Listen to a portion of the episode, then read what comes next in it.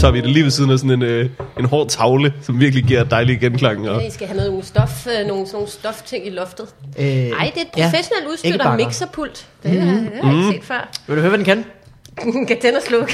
så op og ned for lyden. Phones control. Ej, du mestrer endda din mixerpult. Det er det, jeg siger. Man kan ikke bare komme og lave sådan en sniksnak podcast. Ej, så I kan man skal have ekko. Man skal have en ekko-knap. Det er det, der afgør det hele. Øh, velkommen til Få vi farvandet. ja, En podcast i flyvende fart. ja, den flyver. Gør den det? Det, Hvor det, den ind? Endnu. sådan en svæve situation. jeg prøvede ja og Mikkel. Øh, med mig er min medvært, den altid ja ovne, Morten Wigman. Yes. Hvem er jeg? Øh, Mikkel Malmberg. Du er godt humør i dag. Det er hver Du dag. plejer faktisk at være i godt humør. Ja, det synes jeg da også, at jeg Ja. skal have. Det kræver Jeg en på- sniksnak-podcast, ikke? Det er faktisk... Det, Helt klart, helt klart. Der er én ting, det kræver. Det er godt humør. ja, det må man skulle sige. Øh, med os i dag har vi øh, gæst Ane Kortsen. Mm? Velkommen til. Hedder Tak. du egentlig Brygger også et sted derinde? Ja. Så du hedder Brygger Kortsen? Ja, Kortsen jeg hedder, både min bror og jeg hedder Brygger Kortsen. Okay. Og så har vi bare kunne vælge, Så tror det jeg. jeres vej. Så har vi gået hver vores vej. Det gjorde vi ret tidligt. Der er aldrig nogen af os, der har øh, egentlig talt om, hvorfor. Men øh, jeg vil bare gerne hedde Kortsen, og Mads valgte Brygger. Og så var det det. Ja. Mm. Og nu er jeg her i dag, hvor jeg aldrig taler sammen mere. Og nu taler vi aldrig nogensinde sammen. Vi er slet ikke Der var ikke noget fælles ståsted. Nej. Øh, ja, jamen øh, det er godt, du er her, Ane. Vi skal have en jingle, og det har jeg selvfølgelig glemt, så derfor snakker jeg indtil, at jeg er klar til at spille den. Og det kan være, det kan være hvad som helst. Det kan være Det er han god til. nu, eller det kan være nu, eller det kan også være...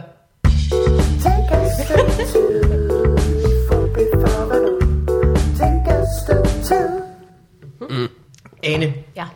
Du er... Øh, jo, øh, måske, jeg kender dig bedst som tv-vært, faktisk. Ja. Men i virkeligheden, så er du Kulturchef. kulturchef. Ja, det er jeg. Og uddannet arkitekt, så jeg lige inden du gik ind der. Mm. Hvad, øh, øh, hvorhen? I Aarhus? I Nej, fra København. Ja. Fra Kunstakademiets arkitektskole. Hvornår blev du det? Jeg blev færdig i januar 2001. Ja. Ja. Nå. Fra, ikke fra bygningskunst, men fra designafdelingen. Så jeg er ikke sådan en Ja. ja. arkitekt, der vil lige kunne tegne et hus til jer. Er der to veje eller tre veje? For der er også noget, det er det, der eller industrielt design også, Ja, er det ikke det? ja. Altså der er jo, øh, dengang jeg gik der, der skulle du tage to år på bygningskunst. Det skulle alle skulle lære at øh, lave huse, og så kunne man så gå enten designvejen, mm. øh, landskabsvejen, Oh. restaurationsvejen, altså restaurering, Ja. eller bygninger. Nå, så der er jo alligevel mange. Det, ja, og det var ret enkelt. Nu er det helt, nu er det helt fucked up. Nu er der 5.000 forskellige retninger, fordi nu er designskolen også blevet... Så nu har de alt... Altså, jeg kan slet ikke finde ud af, hvad de har derude. Øh, men øh, ja, så jeg valgte efter to år på bygningskunst, hvor jeg kunne konstatere, at jeg ikke kunne finde ud af at læse øh, plansnit og opstand. Hvilket egentlig er sådan ret... Øh, ja. Hvad kunne du ikke læse? jeg, kunne ikke, jeg kunne ikke kigge på et, en plan af en bygning, og så regne ud, hvordan den ville se ud, Ja. ja. ud fra det. Er det ikke, øh, hedder det ikke at være en arkitekt? Jo, er det ikke en ret... jo, jeg vil sige, det er et problem, hvis du ikke kan det. Jeg kunne ikke, øh, jeg, jeg lavede som afgangsprojekt på min andet år, der lavede jeg et kollegie ude på Amager, som var formet som et lyn. Mm. Som jeg selv var, ja, virkelig flot, synes ja. jeg selv. Problemet var bare, at da jeg så ligesom lavede det i model til sidst, så viste det sig, at værelserne var 7,5 meter lange og halvandet meter brede. der kunne kun bo, der kunne bo slanger derinde. Eller, eller. Men altså, i den nuværende boligsituation i København, så vil der nok masser, der gerne vil have... Ja, så kunne de bo på øh, række. Syv gange halvanden meter vand. ja. Så jeg kunne ikke, øh, nej, jeg kunne ikke rigtig oms, omsætte det rumligt, de her tegninger. Og Nå. det er jo en, øh, det vil sige en, en, et grundvilkår, hvis du skal være arkitekt. Det kan man sige. Så det var nok meget godt for alle, at jeg gik over på design. Mm. Hvordan, øh, hvordan ender du så med at arbejde for, for Danmarks Radio? Jamen, så gik jeg på design, og så øh, besluttede jeg mig for, at jeg ville specialisere mig inden for det, der hedder motion graphics. Altså øh, især filmtitler. Titelsekvenser til Nå. film ville jeg enormt gerne lave, og var meget fascineret af. Så dengang, jeg ved ikke om... Kan I huske Seven? Ja. Ja, Kan I huske titelsekvensen til Seven? Nej. Nej, det er for... Nej, men det tror jeg. Okay, men den er helt ikonisk og sindssygt flot, og Mhm. mm-hmm. øh, pludselig gik det op for mig, at man kunne kombinere levende billeder og øh, bogstaver på en interessant måde, for at sige det som det er. Ja. Så det specialiserede mig indenfor, jeg var i praktik på TV2 Design, øh, og øh, mit afgangsprojekt var øh, øh, digte, jeg havde øh, sat i bevægelse. Mm. Meget, ja. Og så... Øh, så lavede jeg alt muligt andet, men så til, på et tidspunkt blev jeg spurgt, det er, om jeg vil komme og være chef for deres motion graphics afdeling. Ja. Øh, så det var jeg i nogle år, øh, og så blev jeg designchef og var ansvarlig for alle dem, der sidder og laver øh, grafik i DR. Og så, øh, Hvornår var det det? jamen det er jo så, det var jo så indtil 2010, 11 eller sådan noget. Så blev jeg bare, så blev jeg så designredaktør i DR. Mm-hmm. Altså sådan er det jo i DR, når du først er chef, så begynder du ligesom. Ja. at, at arbejde dig opad. Og så pludselig sad jeg bare et sted, øh, omgivet af en masse øh, folk, der talte i fuldstændig for mig uforståelige termer. Altså mange, meget sådan noget med styringssløjfer. Ja. Mm. Øh, jeg var meget langt væk fra at lave noget selv. Jeg producerede ikke noget. Jeg sad bare og gik til møder hele dagen og kedede mig så bragt, altså. Det lyder som øh, det er. Ja, det var meget... øh, Jeg var bare... Jeg var kommet virkelig ind i... Der er jo nogen, der siger, at hvis du skal arbejde kreativt i store virksomheder, så skal du sørge for altid at være i orbit rundt om the hairball. Du skal aldrig ind i the hairball. Nå, ja.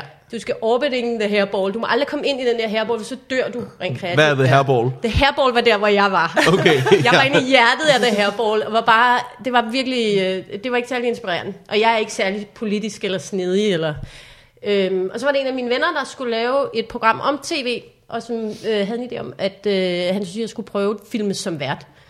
Øh, og det tænkte jeg, det kan det, det havde jeg aldrig overvejet. Jeg tænkte, det kunne jeg godt prøve. Nu gik jeg jo alligevel og, og virkelig seriøst røvkedet mig, så voldsomt, som man overhovedet kunne. Så, øh, og så, øh, så blev jeg prøvefilmet i 20 minutter eller sådan noget, hvor jeg stod og snakkede om Camilla Plum. øh, og så, øh, jamen, så vendte han tilbage og sagde, at de ville gerne øh, have mig som vært på det her program på tv. Og, så, og i første omgang var det fire programmer, tror jeg. Ja. Mm. Og så tænkte jeg, at jeg kan godt være designchef og lave de der fire programmer samtidig, fordi altså, det burde ikke være et problem. Men det ville min, øh, min chef øh, ikke have.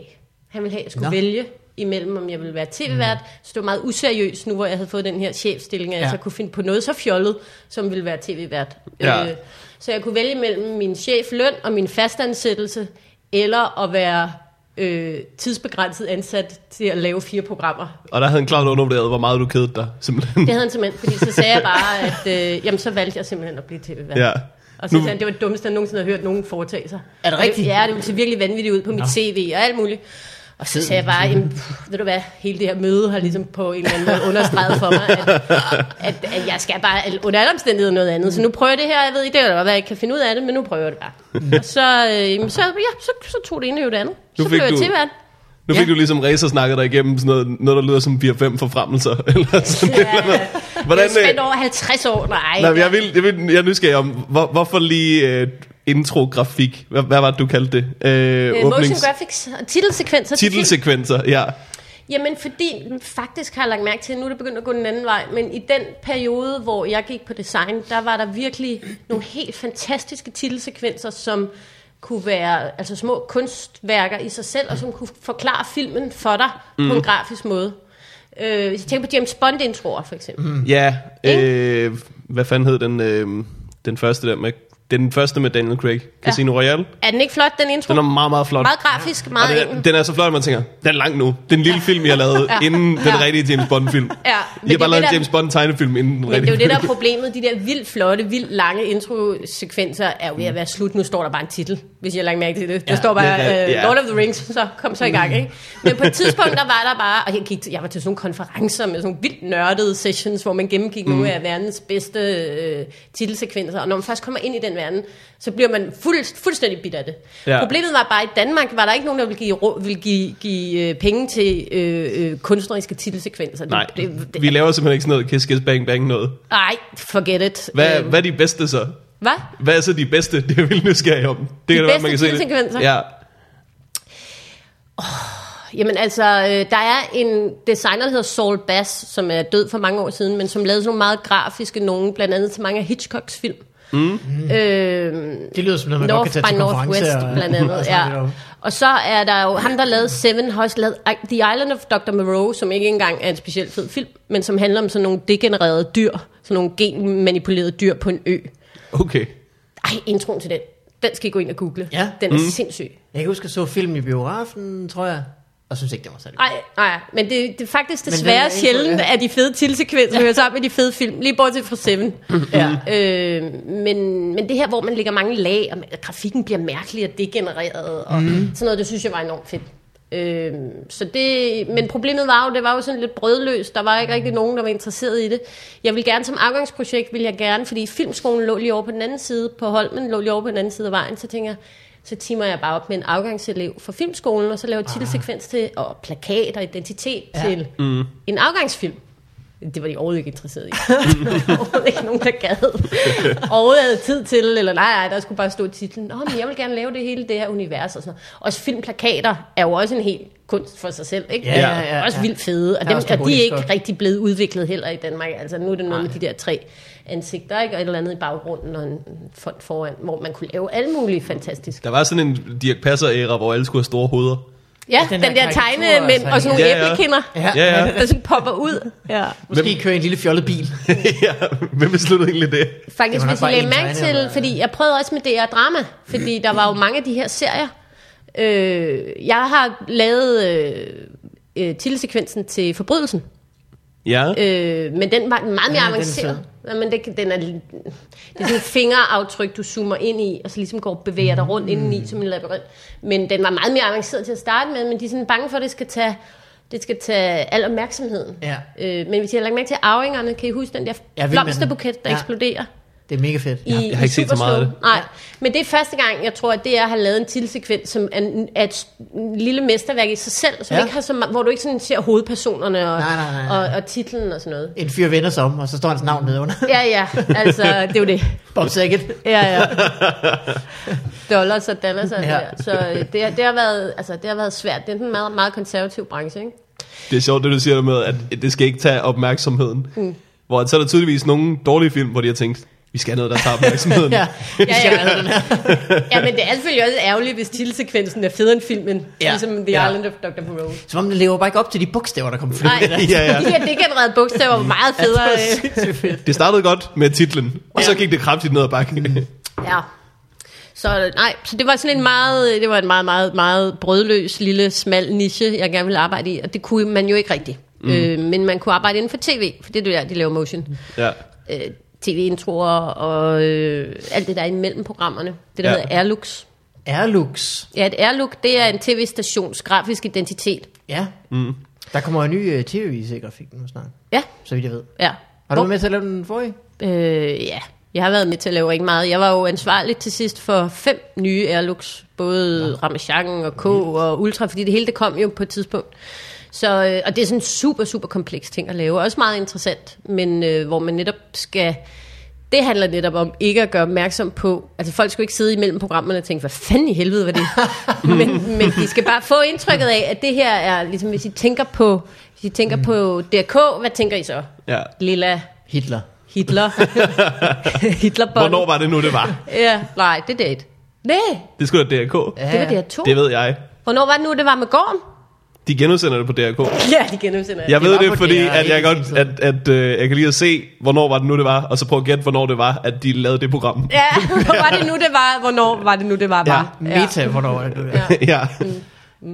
Så øhm, ja, så det, det kan man sige, det var, jeg ville hellere have lavet film dengang, men øh, tv har også været sjovt at lave, synes jeg. Mm.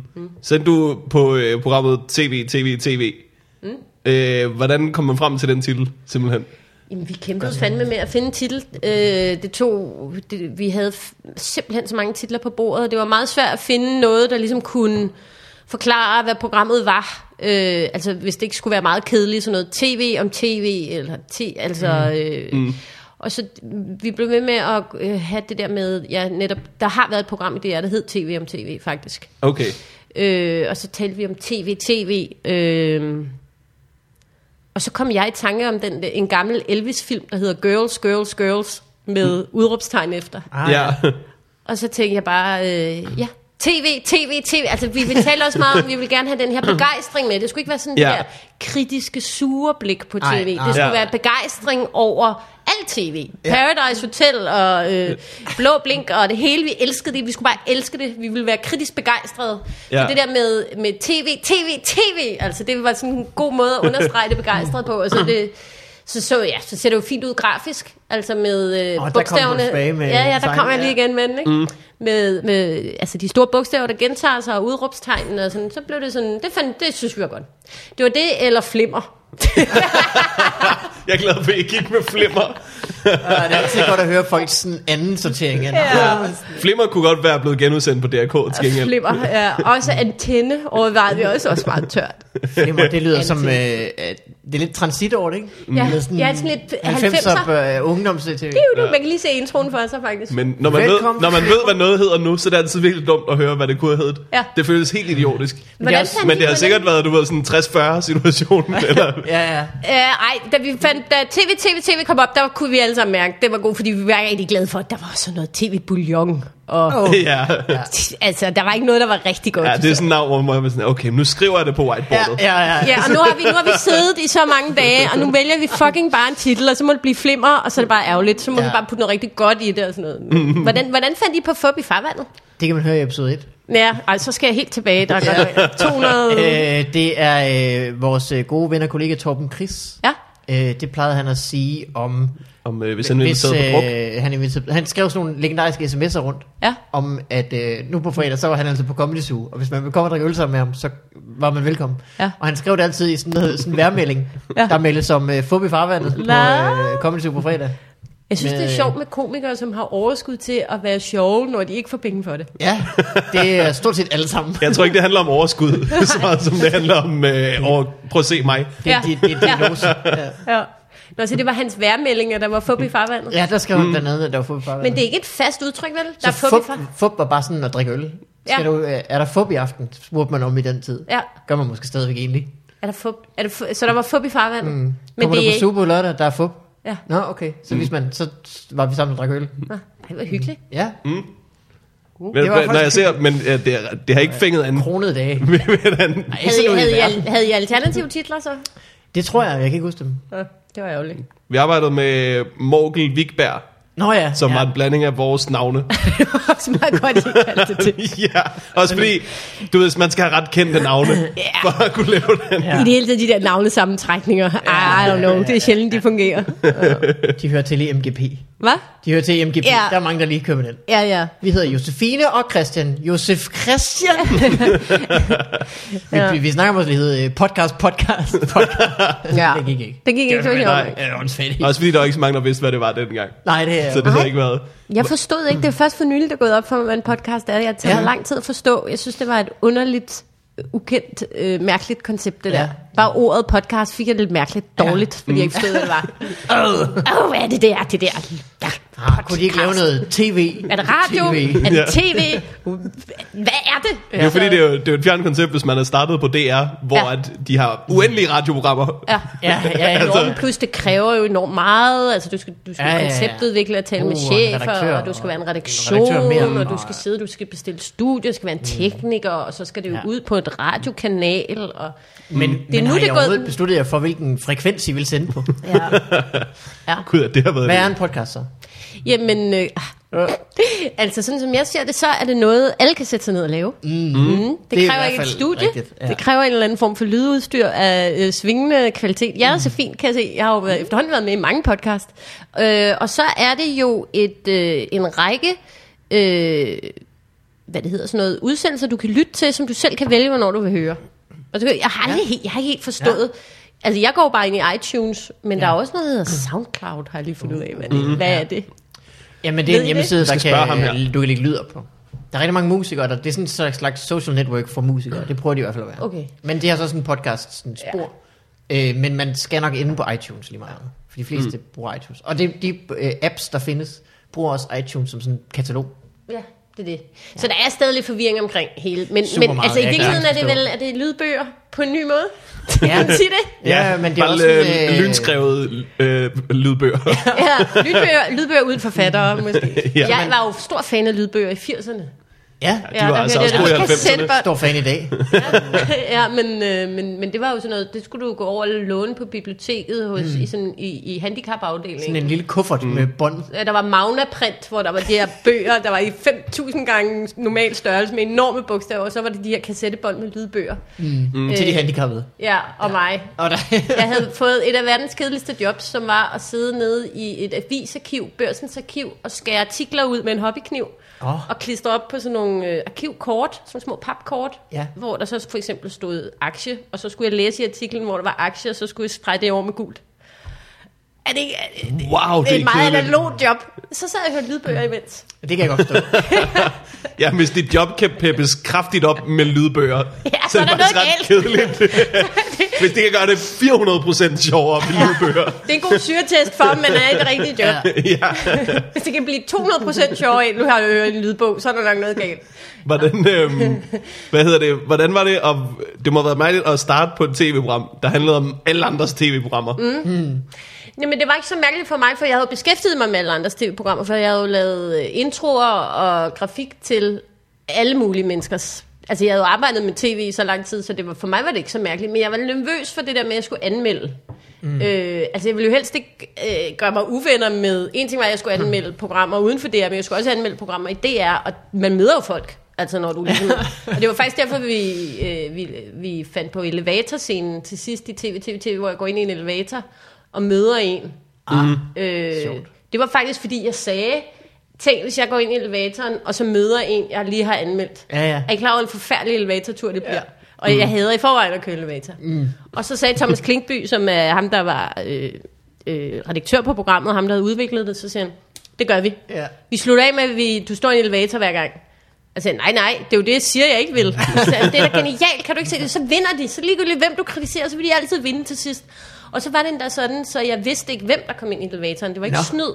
Den var øh, spærret ned i kælderen, og så, øh, så fik de ligesom øh, smuglet den person ind, jeg skulle møde ind igennem parkeringskælderen. Mm. Og så stod jeg bare der og ventede, og jeg vidste bare, at nu, og, altså, så kommer Karl Mar Møller, eller, Igen. eller en eller anden, som jeg bare lige har været oppe i studiet og stået og gjort tyk nar med. Og problemet var, at dem, der kom ind i elevatoren, havde jo ikke set ugens program endnu. Så de var jo altid søde. De var Ja. altid, ej, og sådan noget. Åh, ej, det var simpelthen forfærdeligt. Øh, det var Hvordan øh, optog I det hele, øh, alle elevatorscener en dag så? Var det bare op og ned, og så en ny person? Nej, det, ja, det ville være dejligt. Nej, overhovedet ikke. Det var altså en, en eller to af gangen, ikke? Men, øh, og i starten var det enormt svært at få folk til at komme ud for at være med i en optagelse, var to Ja. minutter nede i en kælder. Ja, ja, ja. Der var ikke nogen, der forstod noget af det. Også fordi det er sådan en optagelse, hvor men det er dig, der er joken. Så ja. Du, du skal bare dukke op og være en joke. Ja. Jeg tror, den første, vi lavede, var Sidney Lee, faktisk. Bare du kommer ind, så Mm. griner folk.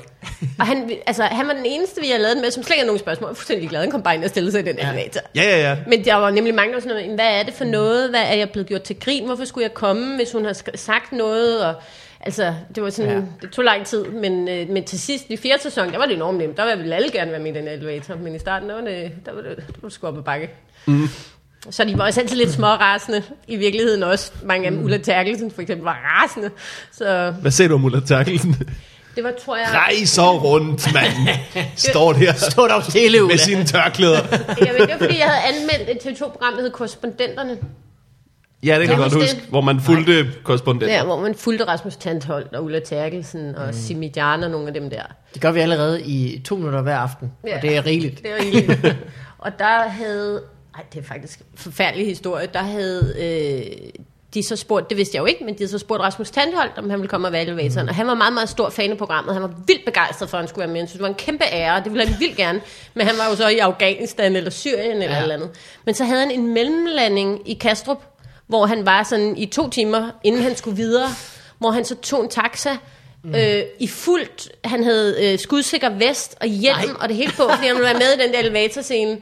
Jamen, det har de jo ikke siddet, den har siddet med det på i flyet også, eller hvad? Jeg ved det ikke, han havde virkelig gået all in på det der, og han var sådan meget, og det var en, så vidt jeg husker, en ret sjov scene, hvor han kom ind og lød som om, at hele, øh, hele bygningen var under angreb og sådan noget, netop, og jeg havde netop fremhævet i anmeldelsen, hvordan de sådan overdramatiserede meget, Ja, ikke? ja, ja. Øh, og det var han helt med på, og var sådan helt, og, og, og, og duk der, og alt muligt. Og Det var vildt sjovt, og gik igen og var super begejstret. Så havde fotografen ikke trykket på play. Nej. Eller på record. Ej. Nej. Nej. Jo, Ej, det er forfærdeligt. det er forfærdeligt. Også fordi det er lidt jobbet, ikke? Det er jo jo, det er lidt jobbet, ikke? You have one job. Du skal Ja, ja, men bare også- trykke på det der. Så det, det blev ikke optaget. Nej. Så måtte det- de bruge Ulla Terkelsen i stedet for. Åh, oh, gud. Og så kom aldrig i. Ej, stakkels. Stakkels Rasmus Tandholt. Han har været igennem så meget. Også fordi, at øh, du har lige stået og sagt, ah, det er som om, det kunne, godt, det kunne godt være lidt bedre, og så har han været flink og dukket op. Ja, og havde ja. stress og havde og alt så det har der I udstyr bare med. slet ikke været bedre. Ej, det er faktisk også den eneste gang, hvor vi ikke... Hvor, hvor, altså, det var ufor, af uforklarlige årsager, var det ikke blevet optaget. Ej. Ja, det har han stadig dårligt med den dag i dag. ja. Han har vel set værre. Nej, men han sød lige I at nævne det for mig. hver gang det- jeg Nå, ja, det. ja. Jeg Den- kan huske, gang. øh, hvad hedder det, at øh, jeg startede med, at jeg skrev sketches for live for Bremen i nogle af de senere sæsoner. Ja. Og jeg kan huske, at jeg var inde og kigge forbi deres kontor, efter du havde snakket om live for Bremen. Ja. Og de var sådan lidt, øh, lidt mutte, eller sådan lidt Ja, andet. ja. Og sådan lidt øh, semisure. Jeg kan Ja. bare huske at tænke, Der fik jeg fornærmet ja, mange men den er også der. lidt rigtig, ikke? Ja. Ja. Ja, ja. ja jeg Hvad fik, havde I øh, regnet med? Ja. Altså jeg vil sige, der er ikke, i, i starten var jeg meget, øh, synes jeg det var meget ubehageligt, hvis jeg stødte på nogen, som jeg havde givet en, jeg prøvede faktisk ikke at være for skadefru i mine anmeldelser, men hvis der var noget, jeg, hvor der var noget at påpege, så påpegede jeg det jo. Men jeg, mødte, jeg har næsten kun mødt folk, som sagde, det er rigtigt, det talte vi også om, var rigtigt det du sagde. ja. Så ja, ja. Øh, der er ikke... Der er ikke, jeg, er ikke sådan, jeg er ikke blevet lovet tæsk på den måde, men det er ikke at sige, jeg er meget glad for, at jeg ikke anmelder længere, for det er ikke en specielt sjov rolle at have. Altså, man Nej. vil hellere selv lave noget.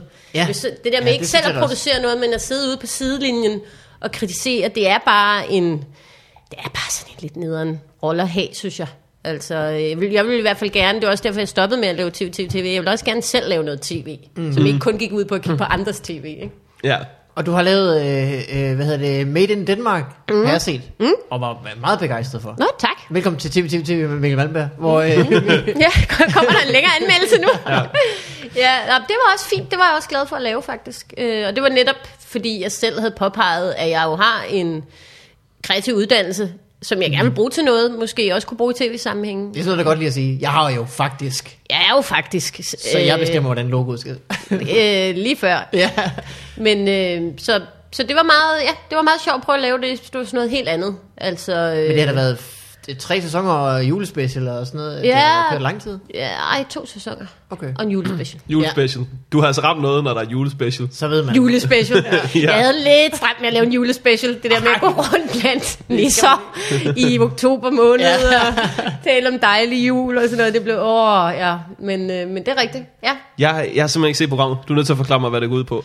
Det er øh, syv kunsthåndværkere, som arbejder i hver deres materiale. Der er en, der arbejder i glas, og en, der arbejder i øh, messing, eller papir, eller ler, eller jern, whatever. Og så Ja. ja. skiftes de til at lade hinanden op i deres eget materiale. Okay. Så ham, der øh, laver, arbejder i læder, han skal lære alle de andre at gøre det. Og så skal de lave forskellige produkter, og så kommer der en dommer til sidst, der vælger det bedste. Mm. Men de bliver ikke stemt ud. Nej. Det var en Ja, anden. de er venner. Det ville også være kedeligt, hvis der bare kun til sidst var jern tilbage. Virkelig Nu skal du lære dig selv at lave lidt bedre jern. Ja, ej, men det var faktisk også en af mine øh, krav til at være med. Jeg vil ikke være med i noget, hvor nogen begynder at græde Nej. og skal krammes. Mm, og, Men det skulle svært at vide, hvad folk græder over efterhånden. ja, men, men, men det der med, at så skal vi sige farvel til dig, og, Ja, ja, ja. Mm, og nu er vi kede af det, og før var vi lige glade, og nu vi blev vi lidt kede af det, og så er vi glade igen lidt efter, og sådan noget. Det, ja. det øh, orker jeg ikke. Det kan jeg slet ikke med. Ja. Ja. Så jeg sagde, jeg vil gerne lave det, men jeg vil ikke, øh, jeg vil ikke være med til sådan noget med, hvor nogen blev stemt ud.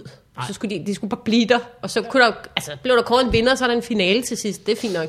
Men de er jo venner hele tiden. Altså, det er jo sådan noget, ej, tillykke, du har vundet. Ja, ja, Der er jo ja. ikke nogen, der faktisk er sure. Nej, det er hvert det fald er en venskabelig konkurrence, ikke? Ja. Ja. ja. Det er ikke sådan noget, hvor de har været på en øh, fantastisk rejse. Det en, Jo, de har de nok. Det, det skal, Okay. Hvis du kigger programmerne igennem, skal der nok være nogen, der har været på en rejse eller to. Ja. Ja. okay. Altså, her i dag, hvor vi har fået papir hele dagen, det har været en rejse. Det har været en rejse. Papirprogrammet var... Men øh, nej, nej. Jeg vil, der- vil det man var- nævne hende, hun var jo sindssygt dygtig til, Ja. og det er jo også pap. Altså, nej, hun var virkelig god til at folde alt muligt. Ja, og de andre havde rigtig svært ved det faktisk. Ja, det var et ja, af de ja. programmer, hvor der kom nogle fuldstændig sindssyge produkter ud af det. Ikke? Ja. Men øh, nej, det var ikke så følelsesladet. Der var ikke så mange konflikter, og de blev ikke sådan sat op imod hinanden. Sådan papirdamen og ledermanden hader hinanden. Og sådan noget. Sten, saks, papir programmet. Ja, ja, en anden god titel. øh, hvad, hvordan fandt I dem? Havde I casting? Jamen det var ikke, I øh, nogen, det var? Mastiff, som det er ikke Okay. okay. DR, der producerede det, det er Okay. Mastiff, der producerede det. det. Det var dem, der havde fundet dem, øh, som har været i gang meget, meget længe, tror jeg. Fordi en ting er at finde nogen, der er dygtige, men de skal også ligesom kunne fungere og Det er kunne lære det. fra sig, og så skal de også synes, det er sjovt at skulle lære noget andet. Og, Ja, ja, ja. ja, ja. Øhm, så ja, det tog, det tror jeg, er en kæmpe lang proces. Den Men der kast. koncept I selv udviklet? Ja, Mastiff har udviklet det, jeg ikke. Nej. Men Mastiff har udviklet det og solgt det til DR. Okay. Selv fundet på det. Ja, Ja. det var ret godt. Ja, og nu så jeg faktisk lige, at der kommer noget på NBC med Amy Poehler, eller hvad hun hedder, Ja. og en eller anden mand. Og det er fuldstændig samme koncept. Er det rigtigt? Syv kunsthåndværkere, der skal Nå. læres op i hinandens. Det kan være, de har købt Du er den danske Amy Poehler. De er, ja, Hun er jo faktisk Det den, var også lige den den amerikanske konklusion. Ane Kortsen. ja, det er jo det. når du de har startede. set det, og så har de tænkt, ej, hvem er lige så sjov som mine? Hvem, hvem, kan vi finde? Nej, de har ikke købt det. Nå, de lige De har kopieret det, lige så jeg det. skrev også til DR1-chefen, øh, mm, det. Så er det ude med riven. ja, det vil jeg da mene. Det er totalt fuldstændig det koncept. Nå, mærkeligt. Ja. Altså- Mærkeligt, at de har set vores lille program helt derovre, men det Ja, men har det de ikke set, de har. Eller så, hvis det er så tæt på, så har de jo nok. Ja, det sidder da ikke bare lige at finde på, gør det? Ja, det ved jeg, Jeg ikke. ved det ikke. Nej. Hvad, øh, har du lavet andre ting, jeg glemmer nu? Hvad har jeg lavet? Jeg har jo lavet... Øh, så lavede jeg noget, der hed øh, Søndag Live Talkshow. Nå ja, det er, Det er rigtigt. rigtigt. Det talte vi med Signe Molde om. Hun var inde og... Ja, med Sine og Jeppesen. Det var sådan Ja. et kinderæg af Ja, er programmer. Mm, Øh, Si- Signe vil helst ikke snakke om det, var, Nej. var mit indtryk. Vil du ikke snakke om det? Hun er ved med at sige, ej, det er simpelthen for kedeligt for folk at høre om. det var sådan lidt, "Men det satser vi på, det, det ikke er jo. Så, ved du hvad, Signe? Så ringer vi til Ane, og så kommer hun. Ja, så skal jeg fortælle sandheden. Nej, det var en, det var en svær øvelse, fordi det var tre... Øh, eller Jeppesens reportage var ikke live, men han var der live og skulle ligesom... Øh, altså, Signe startede med quizzen, Ja, som så lagde over til mig, der lavede Teams talkshow. Og så samme lagde, studie, men to dele samme det, studie, ikke? og så lagde jeg så over til Jeppesen, som så lagde op til sin reportage, og kom TV-avisen. Mm. Og alle dem, der har lavet tv, det er ved, at TV-avisen er fuldstændig hellig. Lige Ja, ja, hvad der ja. foregår, må du ikke gå over tid. Mm. Du må ikke engang gå 10 sekunder over tid. TV-avisen starter 21.30, og det er Ja. ligegyldigt, what the fuck. Man kan også mm. høre det i X-Factor, når Sofie Linde står og siger Ja. til Blackman, der kommer TV-avis. Fordi... så derfor så var det... Duk, ja, Og Jeppesens en- reportage skulle der ikke rykkes ved. Den var, var jo lavet. Den varede en halv time. Ah, ja, ja, Og Sines ja, quiz varede så længe den nærmest havde Ah, lyst ja. til, eller den kunne godt gå over tid. Det vil sige, så jeg var bare enormt klemt derinde i midten. Så det der med, det der koncept med, at vi lave tre programmer, der sådan sømløst går over hinanden, er skidesvært. Altså, Ja, det var vi jo ja. ikke, det var vi måske ikke helt klar over, da vi gik i gang, og hvor svært det var rent sådan, få det hele brikkerne til at gå op, og få det til sådan at glide. Øh, jeg synes stadig egentlig, det var en meget god idé. Der er også øh, et program på, er det BBC4, med øh, fire komikere. Oh, hvem er? QI? Nej. Nej. kan ikke huske, hvad det hedder. Det kan også godt være, det ikke findes mere, men de ligger også op til hinanden. Ja. Øh, Det er jo en god David Carr, for- Nå, ja, Ja. men hvor de ligesom, der er en, der laver, gennemgår ugen, og der er en, der dykker ned i et enkelt program og sådan noget, men det, men kæft, det var svært. Det var en svær øvelse. Mm. Men også sjovt, synes jeg. Men Hvis det også virker, svært. så bliver folk på kanalen, kan man sige. Ja, ja. For, forhåbentlig. ja. Men en ting er, at det var første gang, jeg skulle lave live-tv. Ja. Øh, og det var første gang, jeg havde publikum i et studie. Ja. Øh, og så skulle jeg samtidig også lige øh, jonglere med Sine og Jeppesen og folk ind og ud, og al- altså, vi var bare så ambitiøse. Altså, det er man jo, og så skulle der være lege, og så skulle der være noget ude på gulvet, og så skulle der være mm. ej, gøjl og fis og ballade, og jeg tror tit, især når kom, sherry også med, eller hvad, hvad? Hva? det var? Drak du ikke sherry med dem? Eller jeg drak hvad? portvin. Portvin, ja. Mhm. Og så havde jeg tre gæster. Jeg havde en, øh, ligesom en kulturgæst, som kunne være Henrik Vipskov, for eksempel, mm. eller Sten fra Sort Sol. Nick Jay var derinde. Nick Jay. ja. Ja. Det kan man kan huske alle steder, de har været.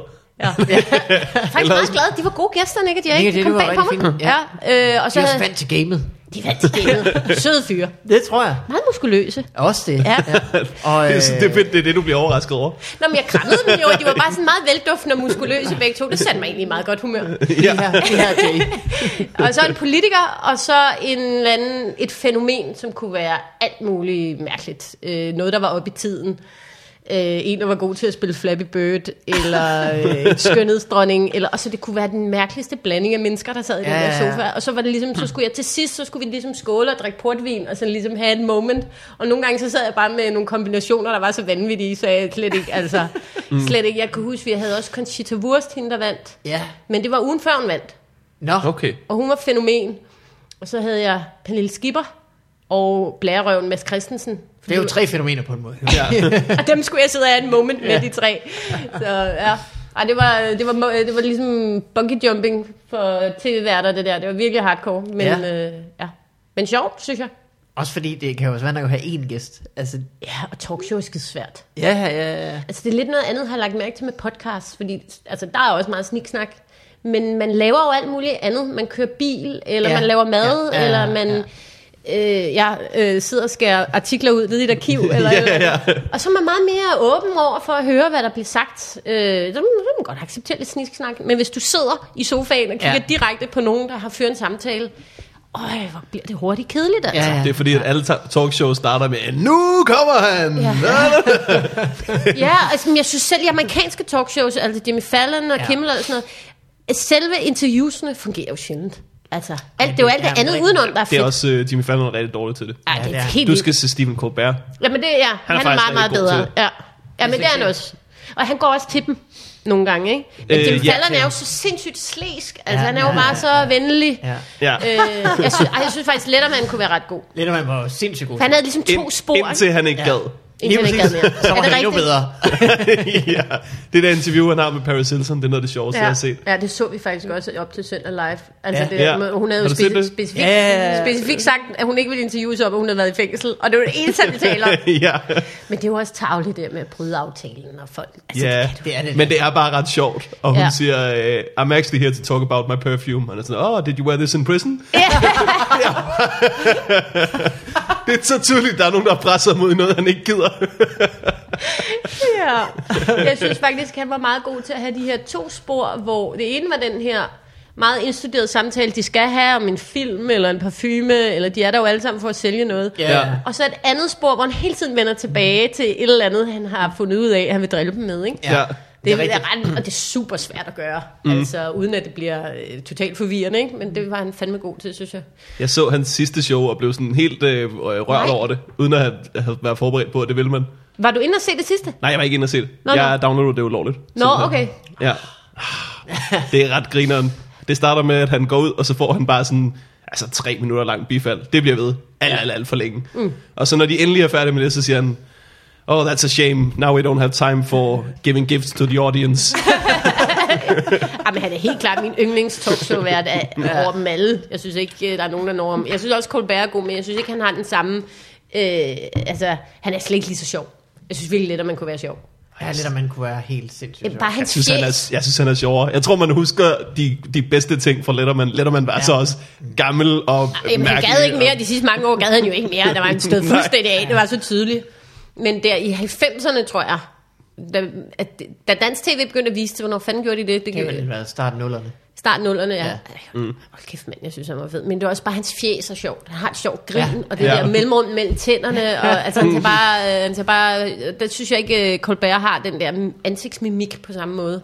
Jeg synes, han er sådan det der meget straight guy, ikke? Jo. Mm. Men, jo. han spiller også en karakter, eller det er han i hvert fald kendt fra jo. Jeg ved faktisk ikke, jeg har slet ikke set hans talk. Han spiller ikke karakter længere. Han hiver den frem nogle gange. Okay. mm. Altså den der meget, meget øh, højere øh, orienteret Ja, øh, eller var Bill- han, Bill han var meget business reporter-agtigt, ikke? Da han blev kaldt ind i Daily Show, så synes jeg, han var meget sådan... Ja. Men det er de jo alle sammen spiller lidt mere seriøse, end de jo er i virkeligheden. Ja. Øh, hvad snakker vi om? Har I skrevet til talkshows egentlig, nogle af jer? Aldrig. Jeg har skrevet til Christian Fuglendorfs talkshow. Altså det nye her? Ja, det nye... Øhm, hvad hedder det? Jeg har sikkert skrevet til mere. Nej. Jo, der var... Øh, hvad hedder det? Hvad fanden hed det? Og der var sådan et øh, fake talkshow med øh, en kvindelig... Øh, hun var en af dem, der var med til at lave Det slører stadig, der blev vist. Nå, og hun havde sådan ja. et øh, fake Ali G-agtigt talkshow, Ja, som jeg var med til at skrive til. Ja. Jeg kan fandme ikke huske, hvad hun hed. Nej, det er Nå. Nå. Men jeg skrev til Christian Fuglendorf. Det, det, er en hyggelig, det er et hyggeligt arbejde, Ja. at møde op hver dag og skrive jokes på, hvad der er sket. Ja. Øh, det viser sig, at øh, Christian Fuglendorf er ret ordblind. Jamen, det, det, det har han da ikke lagt skjul på, han det? Nej, nej, nej, nej. Men Men, der, der er bare en grænse for, hvor mange gange man kan sige, åh, mm. oh, der snublede lige over den joke. altså det er stadig... Jamen, Så han skulle læse det stadigvæk. Ja, han kan ikke, altså, man kan ikke nå at lære så meget udenad hver dag. Bubber får alt at vide i sit øre. For, for Bubber alt at vide i sit øre. Bubber er Ja. en robot. Bubber er også ordblind. Han kan læse ikke, øh, men han får alt det, han skal sige at vide, umiddelbart før i sit øre. Ja, altså sådan en rundown med, med han får ikke ordene, vel stå ud. Jo, jo, helt okay. sætning.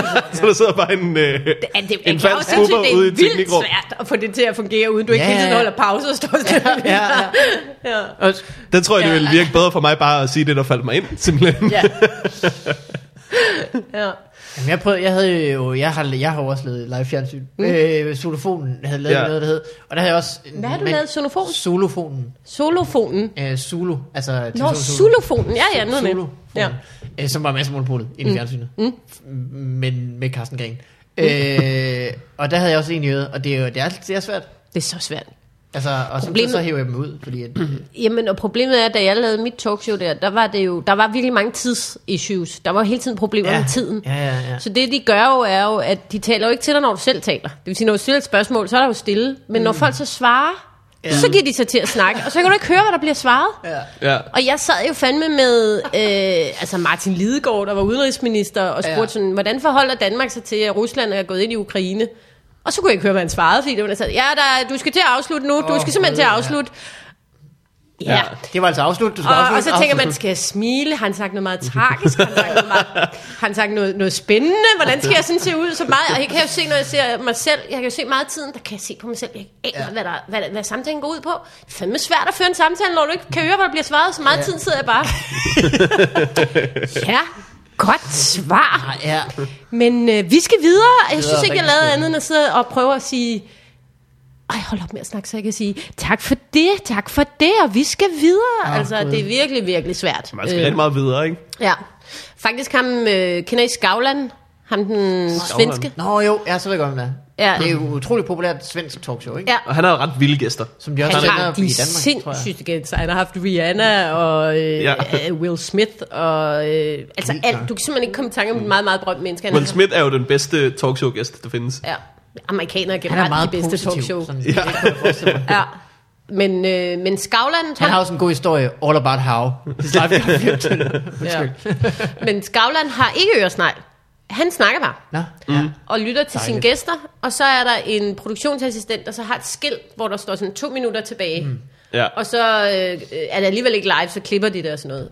Og ham talte vi med, fordi han var i Danmarks Radio, da vi op til talkshowet, og så spurgte jeg ham om det her med øresnegl, og sagde, nej, nej, nej, så kunne man jo ikke føre en samtale. ja. Og så sagde jeg til alle, Nå, men Skavlan siger, man ikke skal have øresnegl, så kan man ikke føre en samtale. Nej, nej, det er noget sludder, du skal have øresnegl. Nej, fordi Skavlan, hold nu kæft med Skavlan. Du skal have øresnegl, fordi det er meget vigtigt, du holder tiden, og vi kan ikke stå midt imellem publikum med et stort skilt og sådan noget. Det må du, simpelthen- det må du komme derover. Jamen, Skavlan.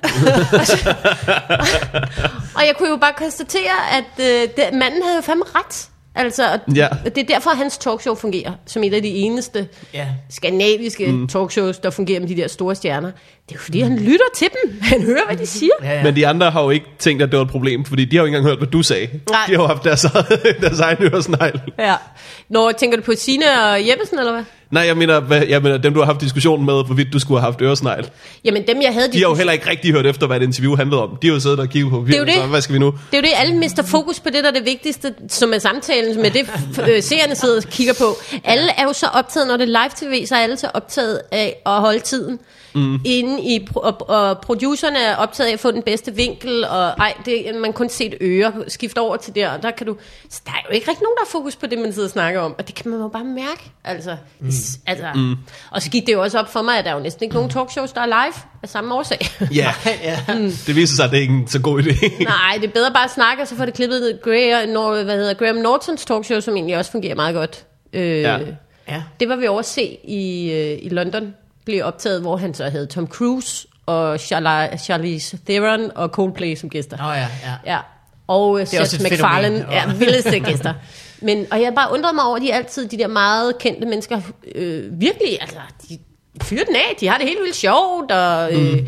de snakker ikke særlig meget om deres film, de snakker mere om alle mulige andre ting. Og det er så fordi, at ja, de optager i to og en halv time. Ja. Ja. Han venter, og han, de sidder og drikker vin, og han venter bare på, at de har fortalt om deres film og sådan noget, og så begynder de at snakke om alle mulige andre ting. Ja. Og så klipper de det bagefter. Og det er jo det, der ligesom gør, at, altså, at det fungerer, ikke? Jo. ja. Så han, er også, han, han er monolog, ikke? Jo, Havde du en monolog inden?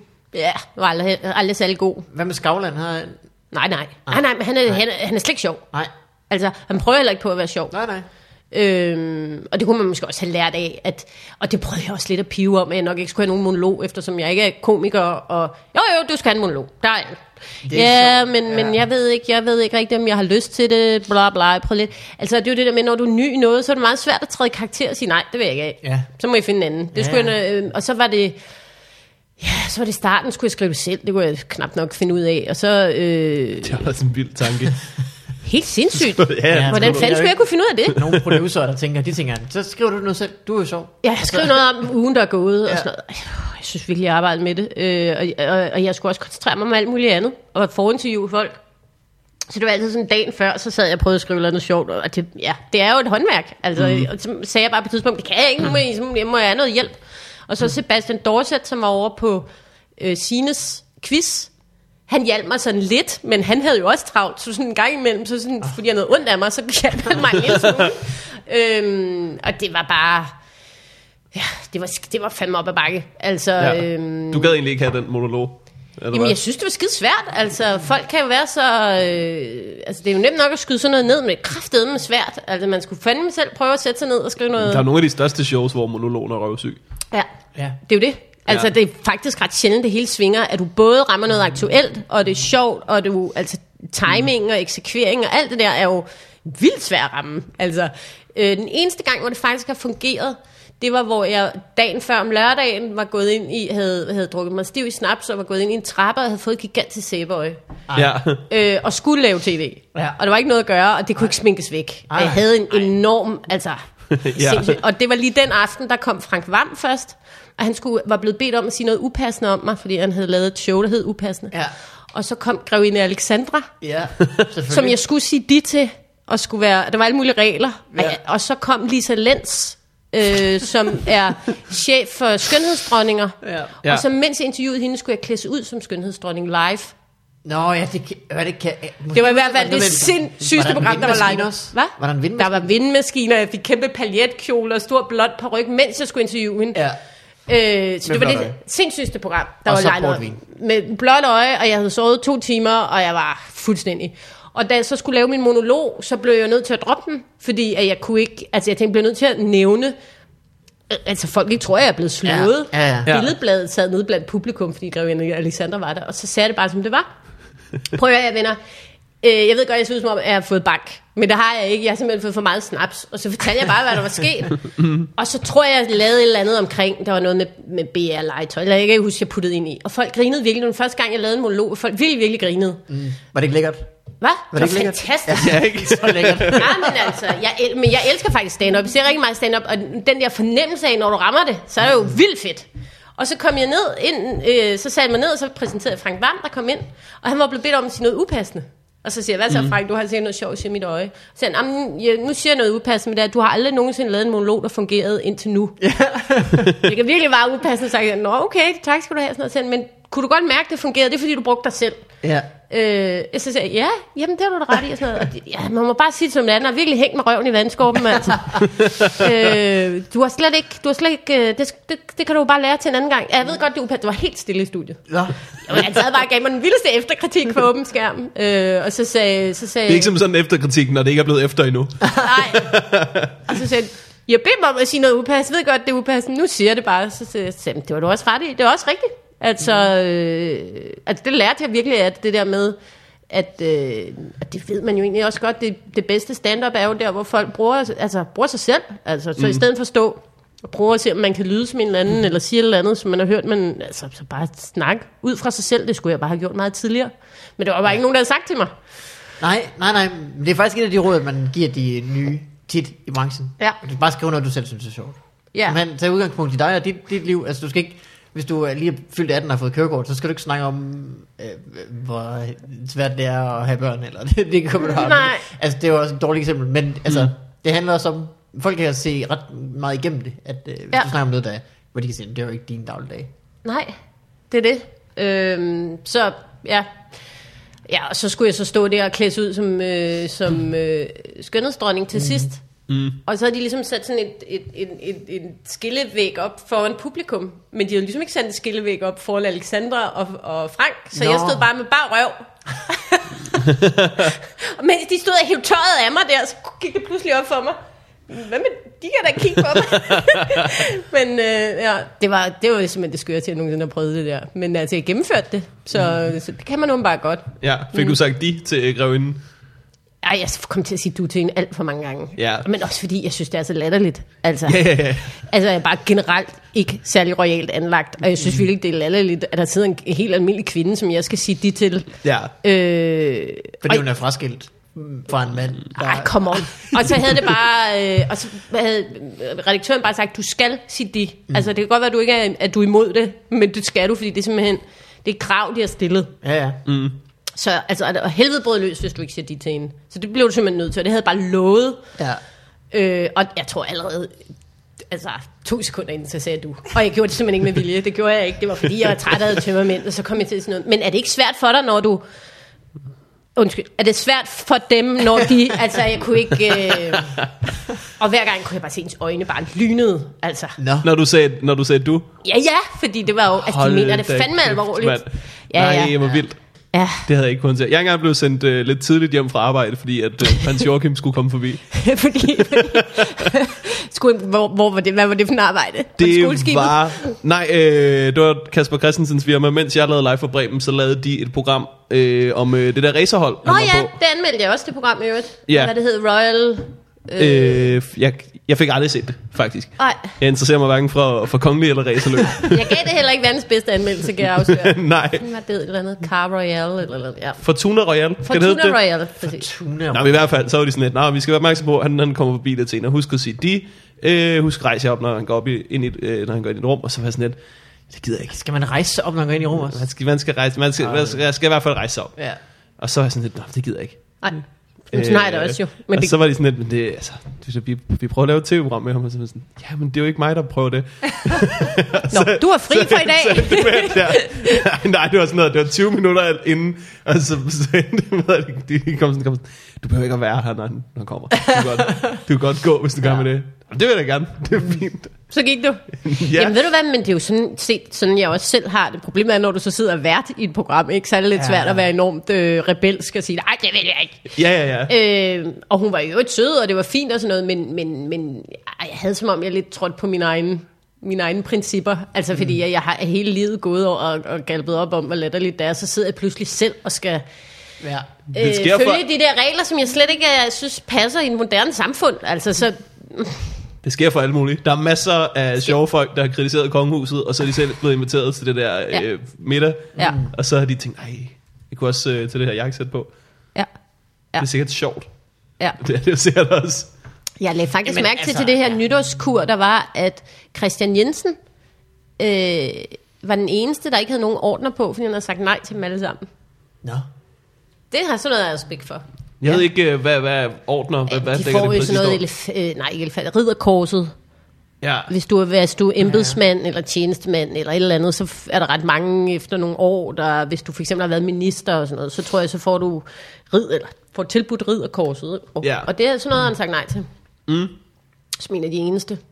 ja. Det er da meget tro mod sin Det synes jeg. liberal. Han er, han er Ja, han er venstre liberal. eller sådan noget, ikke? Ja. ja. Ja. Det er, Vil I sige, vil I sige nej tak? Vil I sige, Nej, det vil jeg selvfølgelig med dig, ikke. Morten? Selvfølgelig vil jeg Hvis, sige ja. hvis jeg jeg Hvis da du blev tilbudt ridderkorset? det vil jeg ikke gide have. At Hitler kunne tilbyde mig en citronmåne, så ville jeg tage et stykke. Okay, hvorfor det? Jamen, det er da ikke, altså, han er da en stor idiot, men jeg vil da gerne, altså, Hvorfor du kunne sige bagefter? vi er nødt til lige at snakke, altså, vi er nødt til lige at sige, nå Hitler, det var da noget værre noget. Ja. For fanden, kom her. Nå, så, du vil, hvis jeg skal forstå dig ret, så vil du tage imod ridderkorset, for at du kunne få en snak med dronningen. Ja. Du vil bare gerne have det. Nej. Ja, som om du får Maggie, hende. Maggie, så er det herovre. Jeg tror ikke, du får en snak med dronningen, fordi du får ridderkorset. Men det tror jeg, Maggie. hvis, man ikke Det er må kalde noget hende, noget, Maggie. hvis man ikke må kalde hende du, så tror jeg heller ikke bare, du kan slynge Maggie ud af ham. Daisy, Mike Øde. Ja. Nu hvor Henrik er gået i, på, i seng, skal Ja. vi ikke tage en sving om. Ja. Nej, men jeg tror, det, det har jeg sådan set ikke noget problem med. Hmm. Altså, jeg, jeg synes, øh, at det er øh, mere synd for dem. At, prøv at tænke, hvis øh, kongen gerne ville være stand up Ja, ja, ja. Men Det kunne han er da sagtens en være blevet. Forkvaklet rigtigt, jo. opvækst. Det kunne han da dem. sagtens være blevet. Det Det der folk siger med sådan, "Ej, men nu er de fanget i den der rolle. De, man kan godt træde ud af kongehuset. Ja, men det, Det er ikke men det er umuligt at omfattende. Det, ja, men det er da ikke mere omfattende, end at blive ved. altså, Det ved jeg ikke. Det er rigtigt, men Det er du jo kan ikke- bare vælge at melde dig ud, ja. altså, men, men, og du kan jo også, altså dronning der- Margrethe er jo både scenograf og kirkekunstner og maler, og, Ja, ja, ja, altså, ja. hun, hun synes jo, så, så det, ja, nej, det irriterer mig også det med det, åh, herregud, det er synd for dem. Men det kan godt være, det bare mig. og i øvrigt, hvis han ville være stand-up-komiker, ikke, så havde han da de første 20 gratis minutter lige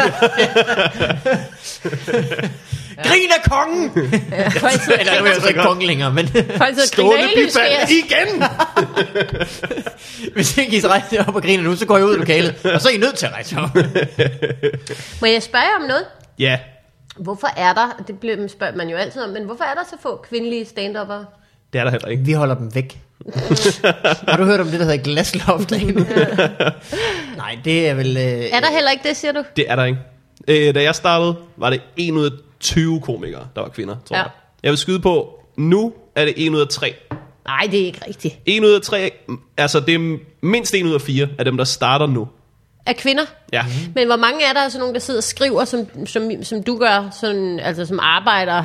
Øh, dem er der ikke særlig mange af, fordi indtil for, indtil for fire år siden, der var der næsten ikke særlig mange ko. Altså der var virkelig få komikere, der arbejdede på en redaktion i det hele taget. det er der ja. stadigvæk. Altså, det er jo ikke mere end 25 mennesker eller sådan noget. Ja, det er måske, komikere, Der har jobs på redaktioner. Det er måske rigtigt nok. Hvorfor der er færre, der arbejder på redaktioner? Mm. Øhm, jeg tror, at øh, den, der er vært på tv-programmet, har rimelig frie tøjler til at sætte sit eget hold. Mm. Og øh, jeg tror, værterne synes, at øh, der ikke er lige så mange kvinder, der er gode skrivere. Men det er også Endnu. nyt. Hvis altså, jeg skal være helt ærlig, så, Nå, så jamen, tror jeg, ja, det er det. Jeg hører. Jeg har selv været med til at sætte et redaktionshold, hvor vi havde Ane på. Ane Høsberg. Ja. Mm. Men- Øhm, og det var, sådan, det var et rimelig åbenlyst valg. Ja. synes vi. Men altså, der skal ikke, der skal ikke tages mange, før at... Øh, man vil også gerne have nogen, der har noget erfaring. Så det, Men det er også det. det kommer til at være sådan en snebold, der ruller, og så lige pludselig bliver den stor. Men det er den ikke endnu, med hensyn til redaktionsarbejde. Men det der med ja. kvindelige stand-up-komikere, mm. om fem år, så, så er der, flyder gaderne så er der, med dem. Nej, men så er der ikke nogen, der siger det længere. Nej, okay. Og det er allerede fjollet at sige det, synes jeg. Er det det? Ja. Det er generationen lige efter os. Der er der faktisk en del øh, øh, kvinder. Altså ikke efter sådan aldersmæssigt, men efter sådan øh, øh, start stand-up-mæssigt. Jo, Det er jo Ane, men det er, altså, det, det er, Ane og øh, Natasha, og øh, nu kan du bare se Fight Club på fjernsynet nu. Ja, det så jeg faktisk jo, godt. Øh, to kvinder med. mm, Af seks. Så det er en tredjedel, ligesom morgen siger. Ja, men det er jo også et fjernsynsprogram, hvor det sådan skal være. Altså, jeg synes bare, når man nej, sådan det, det, kigger... er ikke, det er ikke fordi, det skal være det. Det er virkelig fordi, at de er øh, de bedste til det. Ja, okay. Men jeg De synes, helt når åbenlyst man... gode valg til det. Nå, okay. Men fint.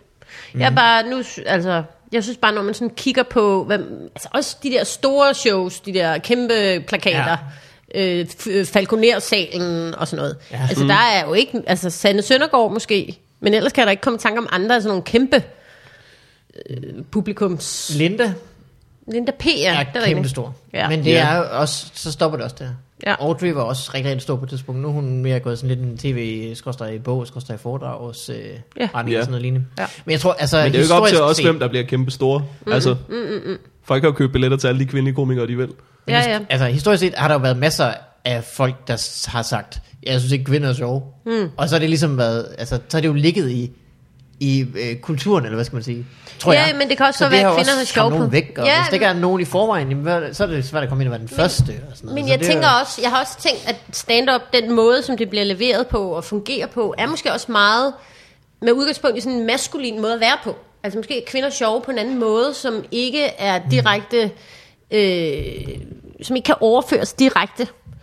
Ja, det tror jeg ikke. Det tror jeg heller ikke. Tror I ikke jeg tror, det? vi, nej, jeg tror sjovt er sjovt. Der er ikke nogen kvinde sjov.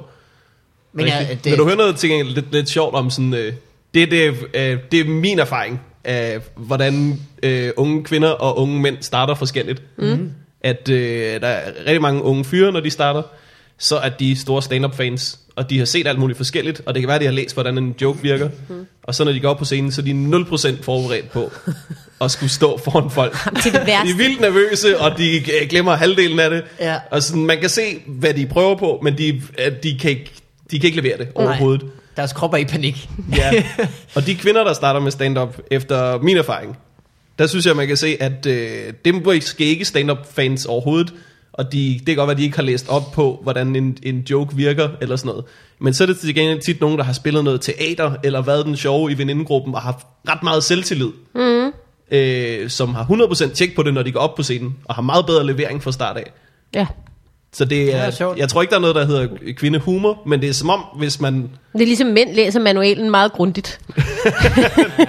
det kan godt være, at der er noget, det er noget af det. Men jeg synes, der er forskel på, hvad, hvad mænd og kvinder er gode til fra start af. Mm. Der er masser af undtagelser. Mm. Men det er, hvis jeg generelt skulle komme med et bud. Gud, jeg synes, det er så svært, det der med en gang... Øh, altså, jeg har set meget stand-up, da jeg var yngre, og så har jeg haft en lang pause nu. Nu var jeg inde og se noget for nylig. Men øh, jeg synes, det kan være så forfærdeligt at se dem, der lige er startet ud. Jeg kan næsten ikke være i det. Jamen, det er jo... øh, Det er jo Gud, hvor jeg altså, synes, ja. det er svært. Altså, øh, det er sådan helt, jeg får det sådan fysisk øh, dårligt. være, være, altså- altså, ud, af, ud af lokalet. Jeg kan ikke Men tænke- det- det vil de også. Ja, det, Alle i lokalet har, har det forfærdeligt. Gud, hvor er det så frygteligt. Når det går galt, så går det bare så Ja, galt, så ja, ja. man slet ikke, altså, Ja. og det går galt på en måde, som det ikke gør i andre brancher. Altså, du kan også godt få serveret et dårligt måltid mad af en, der lige har lært at være, at være kok, men altså, nej, de der føl. Gud, hvor er det forfærdeligt.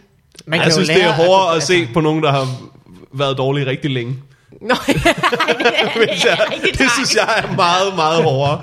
Jeg, jeg tager 10 nye debutanter på huset i Magstræde, før jeg ser Clemens åbningsmonolog. Ja, Jesus Christ. Altså. altså. Oh, men altså. Ja, men det er jo det. Vil du ikke, kender du ham? Vil du sige videre, at der er folk, der gerne vil hjælpe? Hvis det, Kender du ham? Virker han som typen, der lytter til kritik? altså, jeg tror, han selv synes, det er fremragende. Helt fremragende. det tror jeg ikke på. Ligesom det skal være. Jeg kan, ikke, jeg kan se et halvt sekund, så er jeg videre. Jeg kan holde ud. Og jeg har selv stået i det, men ja. øh, puh, det er svært. Han kunne blive bedre rigtig nemt. Ja. Men Det- han har da folk om sig, har han ikke det? Skriv dem selv, det tror jeg, jo, han gør. Jeg tror helt sikkert, han skal om selv. Jeg, tror, han har kigger, folk om jeg kigger, jeg kigger kaffe i og- rulleteksterne tit. Der står ikke nogen. Nej, og hvis får fat i Søren Dyr, han går rundt derude, så må han, så må han gå over og, og tale med ham. Ja. De kan helt sikkert blive gode venner, de to. Hvad? Ja, ja, det er jo det er jo et sjovt match. Men, men meget af det ligger jo i... Altså, rigtig meget ligger jo i timing. Altså i levering og i timing. Og i, altså, jeg elsker øh, komikere, der har et sjovt kropssprog også. Altså, Ja. som ligesom har kroppen med i det. Hvem kan du, hvem kan du lide?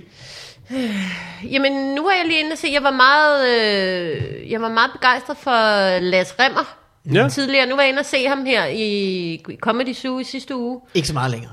Jo, nej, nej, der må jeg sige til dig, Lasse. Det går ned ad bakken. Nej, jeg synes, han var sjov. Og han øh, har altid været meget... Øh, han bruger også sin krop meget. Ja. Øhm, Han er i hvert fald meget til, altså, han er Og sådan jo- tilfreds på scenen jo. Eller han er sådan... ja, han har den der... Han er hjemme, ikke? Så, Ja, at man kan slappe helt af. Ja.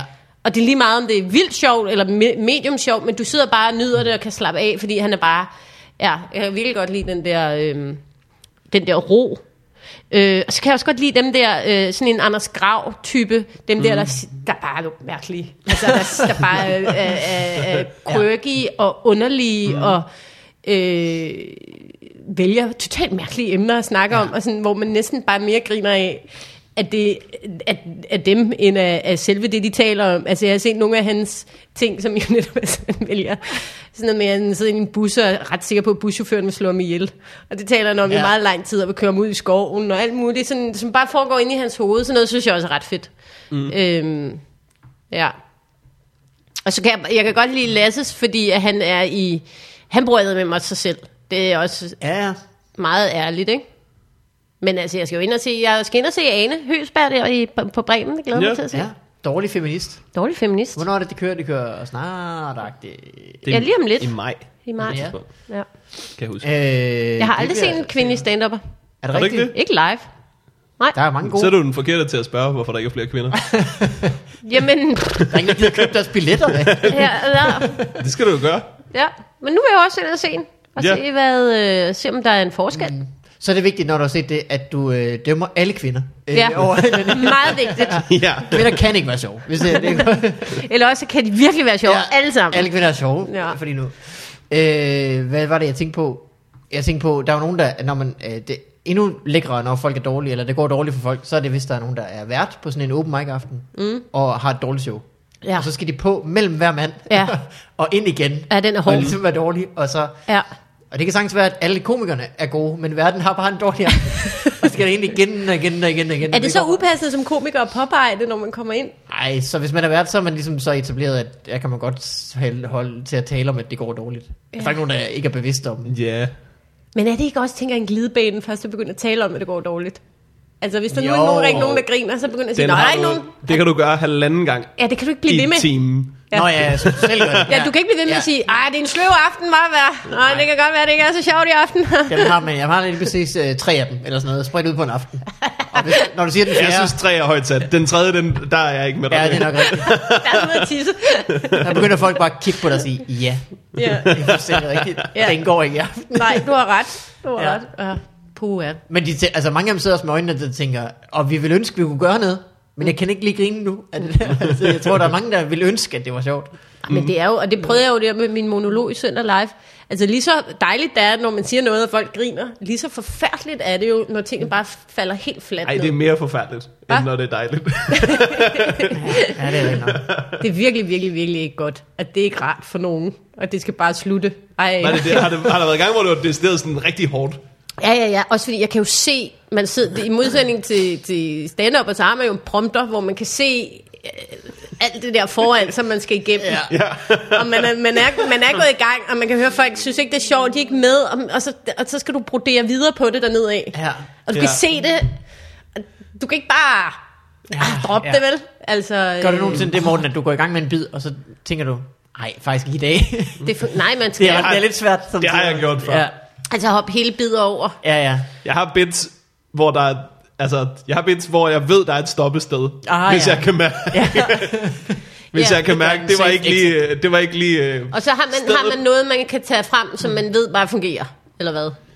ja. Yeah. Ja, har man før siden, ja. Så begynder man ligesom at... Ja, ah, det er sådan tv-monolog jo også noget andet, fordi du kan jo ikke, altså, men jeg kan huske, der var et eller andet, jeg skulle, det var et eller andet joke om paven. Paven havde lavet et eller andet, jeg kan ikke huske, hvad det var. Og så var det sådan, resten af monologen var bare pave-jokes. Ja. Og der var ikke nogen af dem, der var særlig sjove. og den aller sjoveste var den første, Ja. og den var der ingen, der grinede af. Jeg tænkte, der, der, der, der er ikke nogen, der synes, det er sjovt, så kommer de fandme ikke til at synes, de næste tre andre er sjove, så skulle jeg bare igennem dem. Ja. Gud, jeg synes, det var færdigt, altså. Ja. Ja. Frygtelig, frygtelig svært. Øh, men Ane, mm. nu er du jo ikke længere tv-vært. Nej, Nu er du øh, kulturchef ja. I Kæler, Ja. som er dem med en guldvase. Eller Det er dem med vasen. Strippet, ikke? Den er med stribede vaser, yes. Øh, hvad går det ud på? Vi har faktisk optaget i lang tid, så hvis ja. Du har en bagkant eller sådan noget, så skal Nej, men det... Øh, hvad er klokken? Nej, det er så fint. Ellers vil vi gerne høre, hvad, Øh, jamen, hvad foregår der? i virkeligheden så er jeg sat til at gøre det, som jeg hele tiden har gjort. Og øh, blande mig i øh, debatten og have en holdning til ting og skabe nogle kulturarrangementer, øh, som passer med det, jeg ligesom føler for. Ja. Øh, og måske også prøve at bygge bro imellem alle dem, der køber de stribede vaser, men som måske ikke er så kulturelt interesserede. Ah. Øh, så man kan sige, det er, det er sådan en job, jeg selv skaber. Øh, ja. Og Kæler Keramikken er i Næstved, og min chef, som ejer Kæler og nogle andre virksomheder, han har hovedkvarter i Aarhus, så jeg er sådan set alene her i København, og kan ja, øh, agere frit. Øh, så det er, lidt ligesom at, det er lidt ligesom arbejde i DR uden chefer. Det, du har din egen lille hårbolle, du kan gå og... jeg er hårbollen. øhm, ja, så det, det er et fantastisk job på mange måder. Det lyder da meget spændende. Hvad gør du så? Jamen så arrangerer jeg sådan samtalesalonger, har jeg lavet meget strikkesalonger. Har jeg stort set, øh, Ja. I skal være meget velkommen. Jeg ved ikke, om I strikker nogen af jer. Det gør min kæreste i stor stil. Er det rigtigt? Ja, virkelig. Jamen det har taget om sig, det der strik. Ja. Øh, så laver jeg sådan nogle... Jeg har faktisk fundet ud af, lidt ligesom inspireret af podcasts, mm. at øh, hvis folk er beskæftiget med noget, for eksempel at strikke, Ja. så lytter de til hvad som helst. Ja, ja.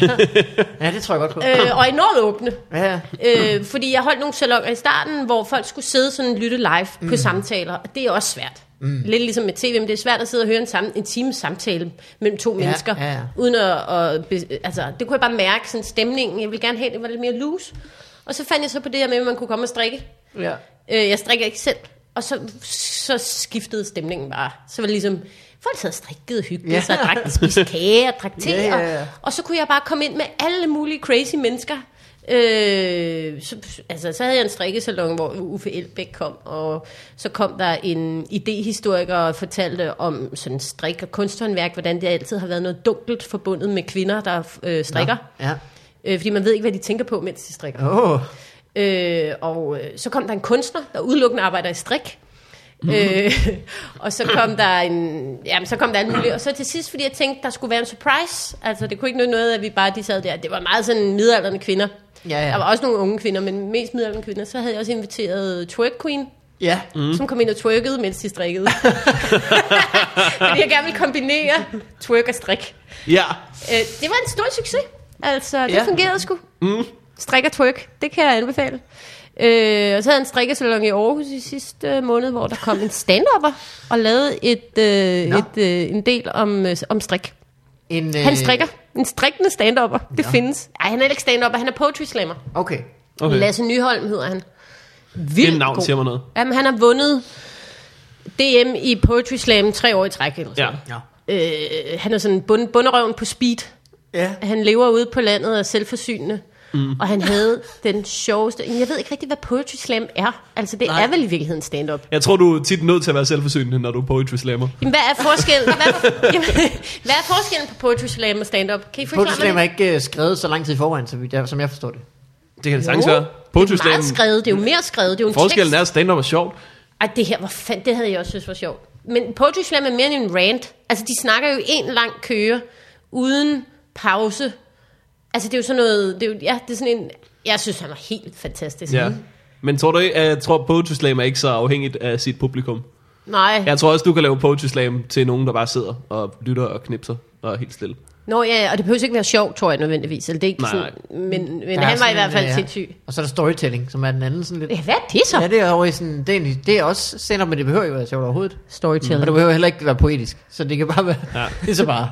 Der er en historie. Hvis du er rigtig i knip, så kan du lave et foredrag. Ja, og hvis det er er det samme, men med PowerPoint.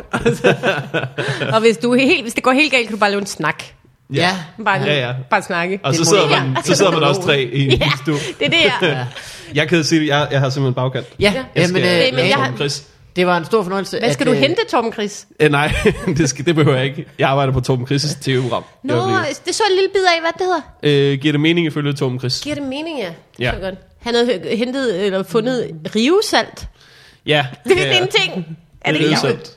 Hvad? Du kan købe en stor klump salt, som du så river. Så kan du selv rive den. Er det ikke smart? 250 kroner. det var sjovt. Ja, nå. Men øh, ja. Det svarer jo til, Han var meget, For helvede! ja, han var meget rasende. Skal jeg så også til at kunne være mit eget peber? øh, en stor fornøjelse. Jamen, det var sjovt at være gæst. Det var godt, og øh, tak fordi du øh, kom. Og øh, god fornøjelse med dine øh, strikkearrangementer. tak skal I have. og øh, kan man se dig i fjernsynet sådan i fremtiden? Tror du, det skal ske igen?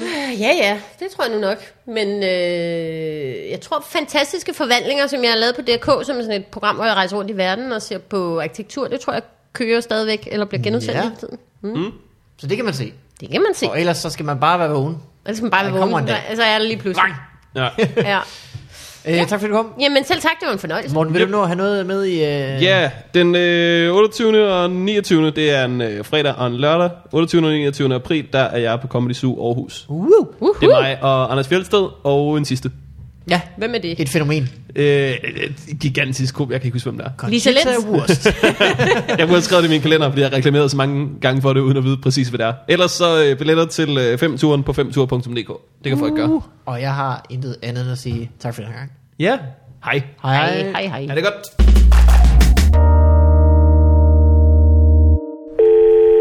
Hey, Malmberger. Jeg gik lige og tænkte på, mangler vi ikke sådan en øhm, sådan en lydfil, vi kan klippe ind i podcasten? Sådan en, der bare siger til lytterne, hey, hvis du kan lide det her, så gå ind på tier.dk og støt os med et fast beløb per afsnit. Det kan være 2 kroner, 5 kroner, 100 milliarder. Sådan, så kan klippe det ind. Tjene nogle sweet dollar cash. Hvad? Det skulle sgu da en god idé. Jeg tror, det er en god idé. Det gør vi. Holler er der player.